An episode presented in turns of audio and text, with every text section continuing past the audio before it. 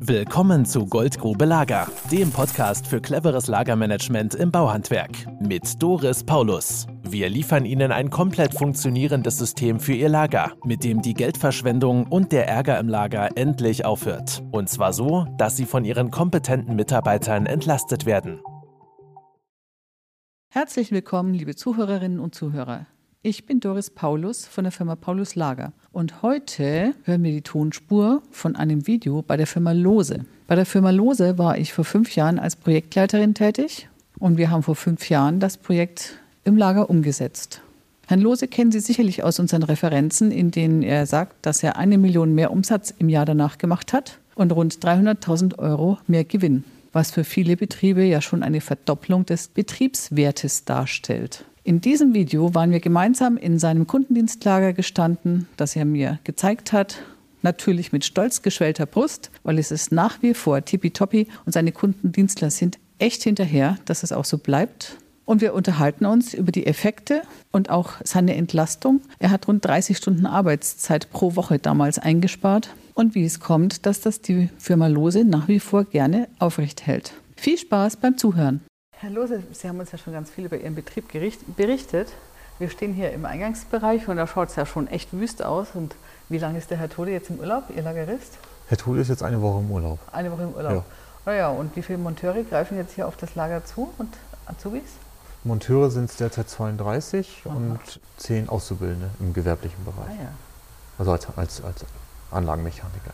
Das ja. Projekt haben wir ja in 2015 gemacht. Wie viel waren das damals noch? Wie viele Leute? Ich, ich, bin 44 oder 45, bin ich der Meinung, als wir das 2015 mhm. gemacht haben. Genau. Ja.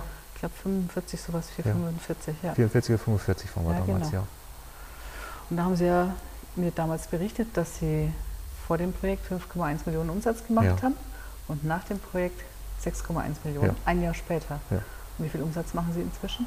Also wir sind jetzt, wir haben noch keine ganz genaue Zahl zum jetzt aktuellen Jahresabschluss, aber wir kratzen an der 7 Millionen Euro Grenze netto. Respekt. Also 6,9 3 und ein paar zerhackte ist. Sieben. Also sieben. ja, super. Ja. Lass uns uns doch mal ins, äh, ins Kundendienstlager hochgehen. Das ja, gerne. das, das können wir gerne mal machen. Wie ich ja schon sagte, das ist ja auch der gehegte und von uns gelebte Standard. Das muss man ganz klar sagen. Ja. Weil da oben nicht ganz so viele Leute rumtoben, ja, ist, es, ist das auch mit Sicherheit das Lager, was man sagen kann, da ist am meisten Übersicht und Ordnung. Ja, ich sag mal so, ich glaube, die Kundendienstleute, die erfahren es tagtäglich am eigenen Leib, wie wichtig es ist, den Zugriff stetig aufs Material zu gewährleisten. Ja, super. Das schaut echt stark aus. Hier wird noch wieder was nachgepflegt. Ja. Also das Lager lebt auf Deutsch, ne? Es ja. wird wirklich aktiv genutzt. Ja. Oh, die Kleinteile.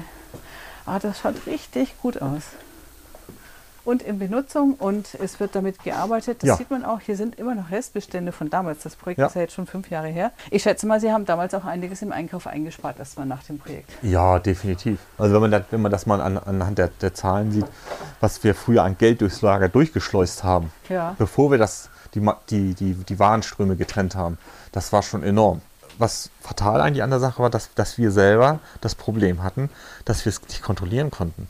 Sie wussten nie, wo es hinfloss, ne? Ja, genau. Also wir haben, wir haben bis, bis über 300.000 Euro Material im Laufe eines Geschäftsjahres fürs Lager gekauft, aber wenn ich den Inventurbestand angeguckt habe, habe ich gesagt, das, äh, da fehlt doch irgendwie was. So.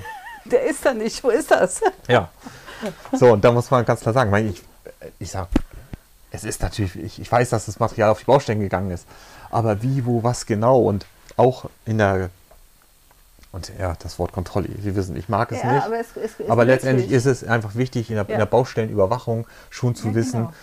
Was ist an Materialeinsatz wirklich getätigt worden. Denn wir haben ja Kalkulationsgrundlagen, Kalkulationseckdaten und auch wenn wir in die Nachkalkulation gehen, dann ist es schon spannend zu gucken, haben wir es getroffen, liegen wir drüber, liegen wir drunter und auch mal zu gucken, wo haben wir denn Verschiebung. das ist schon ganz, ganz, ganz, ganz interessant. Nicht? Sie hatten mir damals noch äh, hinterher ein Interview gegeben, das war glaube ich zwei Jahre später, wie Sie dann hm. zurückblicken konnten mit den Jahresabschlüssen. Und da haben sie mir gesagt, dass sie 150.000 Euro im Einkauf eingespart haben, ja. direkt im ersten Jahr ja. danach. Ja. Und es ist ja immer noch Material hier, das noch abzuverkaufen ist im Kundendienstbereich. Also ist immer noch nicht alles wieder nee, verkauft. Nein, ne? nein, def definitiv nicht. Aber das sind, das sind auch so Sachen, ähm, so auch mit, mit Monteursmentalität damals, rührt von damals eigentlich her, haben ist besser als brauchen. Also lieber eine Leiterplatte mehr haben, eine Elektronikplatine mehr haben, als dass man nachher vielleicht womöglich dasteht am Wochenende oder am Feiertag und man hat es dann nicht. Ne? Mhm. Ja, das ist immer die große, äh, das, das Trostszenario, was ja einem Kundendienst ja wirklich auch blüht. Er ist am Feiertag vom Kunden vor Ort, alles hat zu und er hat ja. Material. Ja, genau. Also wie gesagt, ne, Sie haben 20 Prozent mehr Umsatz ad hoc in einem Jahr gleich ja. danach gemacht und äh, auch selbst gesagt, dass Sie äh, ca. 20 bis 30 Stunden weniger gearbeitet haben pro Woche. Hereinspaziert. Guck mal, Thomas. Hat äh, das wirklich so viel Arbeitserleichterung für Sie persönlich gebracht? Naja, ich sag mal so, es, ist, es waren einfach, es, ich sag mal, das System Paulus ist ein Prozess gewesen mhm. und ein Teil in, ich sag mal, in der Wandlung meiner, auch meiner Einstellung. Mhm. Das ist ganz, auch ich habe mich verändert, mhm. in dem, wie ich Dinge anfasse und in dem, wie ich Dinge heute sehe. Und äh, das, was ich hier rausgezogen habe als echte Erkenntnis, und das, so gehe ich heute noch vor, ähm, Prozesse zu ändern mag ja immer eine tolle Sache sein. Also eine Entlastung zu schaffen für eine einzelne Person.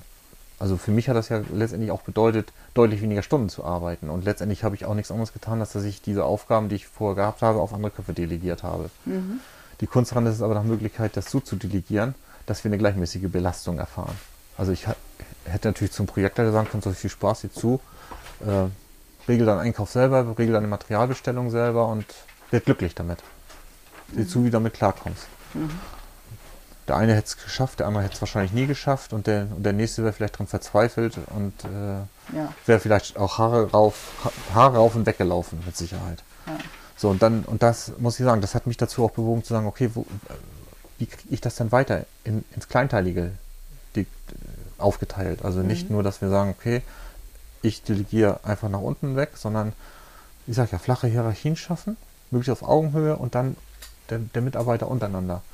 Also auch das Vertrauen den Mitarbeitern, den Monteuren zu geben. Mhm. Weißt du was, Material bestellen. Du weißt selber auf der Baustelle, wenn du das Material am besten brauchst, am ehesten brauchst, dann kannst du es auch gleich bestellen.